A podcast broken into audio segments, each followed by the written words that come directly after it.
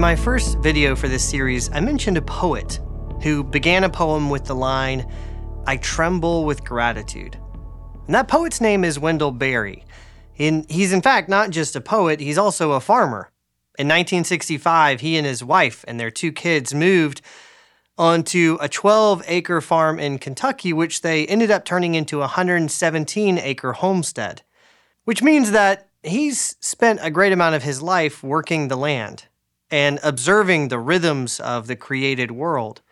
And you can tell that when you read his poetry because it's a theme that comes up again and again. Take, for instance, his poem, The Peace of Wild Things which is one of my wife's personal favorites. He begins by describing the anxiety that he sometimes feels. When despair for the world grows in me, he says, and I wake in the night at the least sound in fear of what my life and my children's lives may be. And then he talks about the relief and comfort that he takes in those moments from the created world around him. I go and lie down where the wood drake rests in his beauty on the water, and the great heron feeds. I come into the peace of wild things, who do not tax their lives with forethought of grief. I come into the presence of still water, and I feel above me the day blind stars waiting with their light. For a time I rest in the grace of the world and am free. Uh, two things stand out to me about that. First, I find it interesting that part of what seems to give Wendell Berry a sense of peace is that the created world around him doesn't depend on him. The wood drake and the great heron, the still water and the stars, they exist and they continue to exist independent of him. They don't need him. They don't wait for him. They simply are. And there's comfort in that especially when what's burdening you are anxieties about the future and how that future might depend on you. It's a comfort to know that there is a world that exists outside of you, a world that's unbothered by your worries. But what really intrigues me is the thing he says in the final line For a time I rest in the grace of the world and am free. What does that mean? What is the grace of the world? Well, keep in mind that the word grace means something very similar to the word gift. And I think that's what this poem is communicating. I think that's what is giving Wendell Berry peace. It's the fact that he sees creation as a gift, something that needn't have been, something that doesn't depend on him in any way, but blesses him all the same. Elsewhere in another poem, he, he writes about the experience of getting old. And at the end of that poem, he begins to speak to his wife. And he says, And you, who are as old almost as I am, I love as I loved you young, except that old, I am astonished at such a possibility and am duly grateful. I think there's something very similar going on here. Except this time, it isn't his anxiety or worry that wakes him up to the gift that is creation. It's the fact that he's getting old and that he's gaining a new sense of just how frail life is. And when he looks at his wife, he's struck all of a sudden by the fact that she's there and she's alive.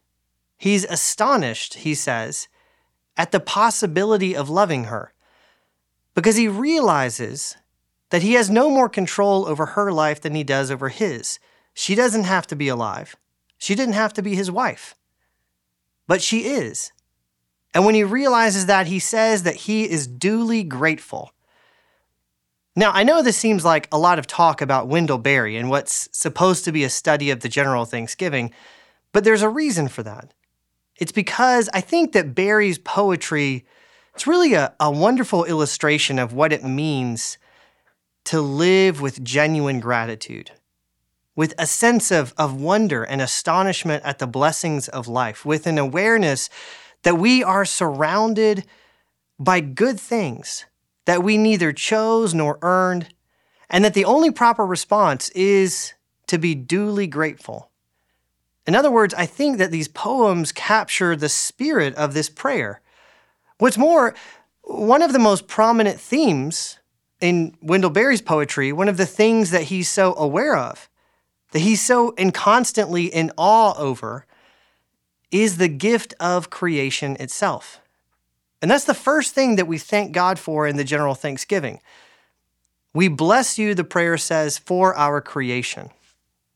But why do we do that?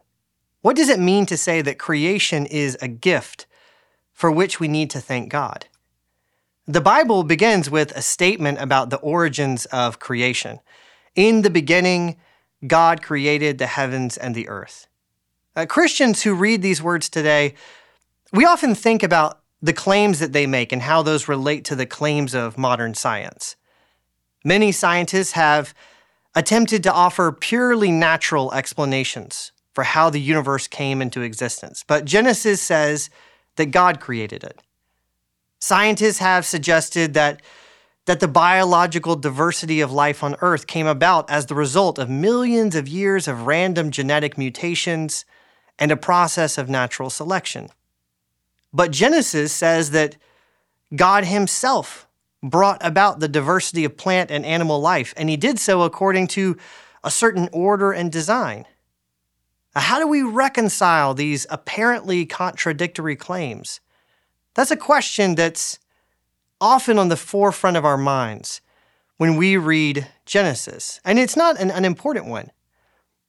But we need to remember that those were not the questions being asked by the people for whom Genesis was originally written. Almost everyone in the ancient world credited the origins of the world to, to a god of some kind. There's nothing very surprising about that. What was surprising, however, was what Genesis had to say about why God created the world.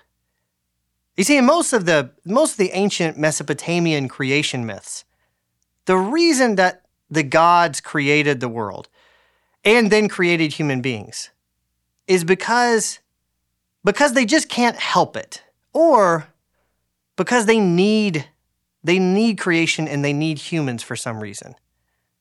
Some ancient religions suggested that creation came about because of some kind of sexual union between a male and female deity of some kind, and creation is just the sort of inevitable procreative result of this union. Others suggested that creation was the result of a, a kind of primordial conflict between the gods, who then fashioned human beings because they needed creatures who could work the land and tend the animals and provide food for the gods. In other words, in the world in which Genesis' original readers lived, most people thought of the world around them as just some kind of inevitable, maybe some unintentional product of divine fertility, or as something that, that existed to meet the needs of the gods. The Christians, of course, couldn't accept either of these answers because neither of them line up with what we know to be true of God. After all, as we discussed in the last session, God is perfectly happy in his own life as Father, Son, and Holy Spirit. His goodness and love and joy are all fully expressed eternally without creation. To quote Karl Barth, God has no need of us. He has no need of the world and heaven and earth at all. He is rich in himself. He has fullness of life. All glory, all beauty, all goodness and holiness reside in him. He is sufficient unto himself. He is God, blessed in himself. To what end then the world? That is the riddle of creation. And the answer that Genesis gives to this riddle is quite simply that God creates for no other reason than that he chooses to. Genesis doesn't give another explanation for why the world than the simple fact that in the beginning, God gives life to something other than himself. In the beginning, God creates the heavens and the earth and takes immense delight in doing so.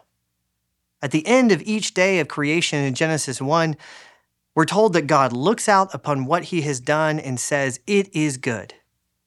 And that may not seem like that big of a deal, especially if you've been reading the Bible for a while and, and you've already heard what Genesis has to say. You've read this story. But if you stop and think about it, the implications are pretty remarkable. Because it means, if it's true, it means that everything you and I see, everything we see around us, from the clouds drifting across the sky, to songbirds chirping away in trees, from the endless expanse of the known universe to the unimaginable complexity of a single strand of DNA, the air we breathe, the ground upon which we stand, the sun that warms us, the rain that waters the earth, none of it, none of it was inevitable. None of it was needed by God. None of it ever had to exist. And all of it exists for no other reason than that God is good and he chose to give the gift of life. In the beginning, God created the heavens and the earth. That's very easy to forget. It's easy to go about our days entirely unaware that, that we are surrounded by an endless array of unnecessary and unearned gifts. It's also easy to forget that we ourselves are gifts. The description of creation in Genesis 1 ends, of course, with the creation of man and woman. And the declaration of God when he sees them that this gift is not only good, but very good. And of course, there's something else that's unique about the man and woman. God creates them in his own image, and he gives them dominion over all the rest of the creatures, and then he tells them, Behold, I have given you every plant yielding seed that is on the face of all the earth, and every tree with seed in its fruit. You shall have them for food. Have you ever noticed that? That God does not only give life to the human creatures, but tells them that He has made all the plants and fruit trees for them as a gift. And the man and woman are the only creatures who are gifted with the ability to interpret the world around them and respond to God with language. Now, Pope John Paul II drew attention to this in some of his writing, and from it, he made this observation. In the whole of creation, it can only be said of man that a gift was conferred on him. The visible world was created for him. Man appears in creation as the one who received the world as a gift. Think about that. Man, the human creature in Genesis 1, appears in creation as the one who receives the world as a gift. That, according to Genesis, is what it is to be genuinely human. That is what we were made for. And that's part of what it means to be the image of God. We are the only creatures in all creation who have the ability to do what God does in Genesis 1 to look at the world around us, at the sun and stars and lakes and hills, at the birds in the air and fish in the sea. We and we alone are able not just to see them, but to recognize them as gifts and to call them, as God does, to call them good. We were made to receive the world as a gift. But that's not what the man and woman do, is it? At least not after a while. Just two chapters later in Genesis 3, the woman makes the fatal mistake of listening to the voice of a snake and eating from that one forbidden tree. And do you remember what the snake tells her? What this deception was that she believed? The snake says that God is a liar, that Eve won't really die if she eats from the tree, and in fact, that the only reason God wants to keep it from her is because he doesn't want to share his secret knowledge, that he's actually selfish and jealous and kind of petty and doesn't want her to be like him. In other words, what the serpent is telling her is that God isn't actually a giver and that the world isn't really a gift. And she believes it and so does the man.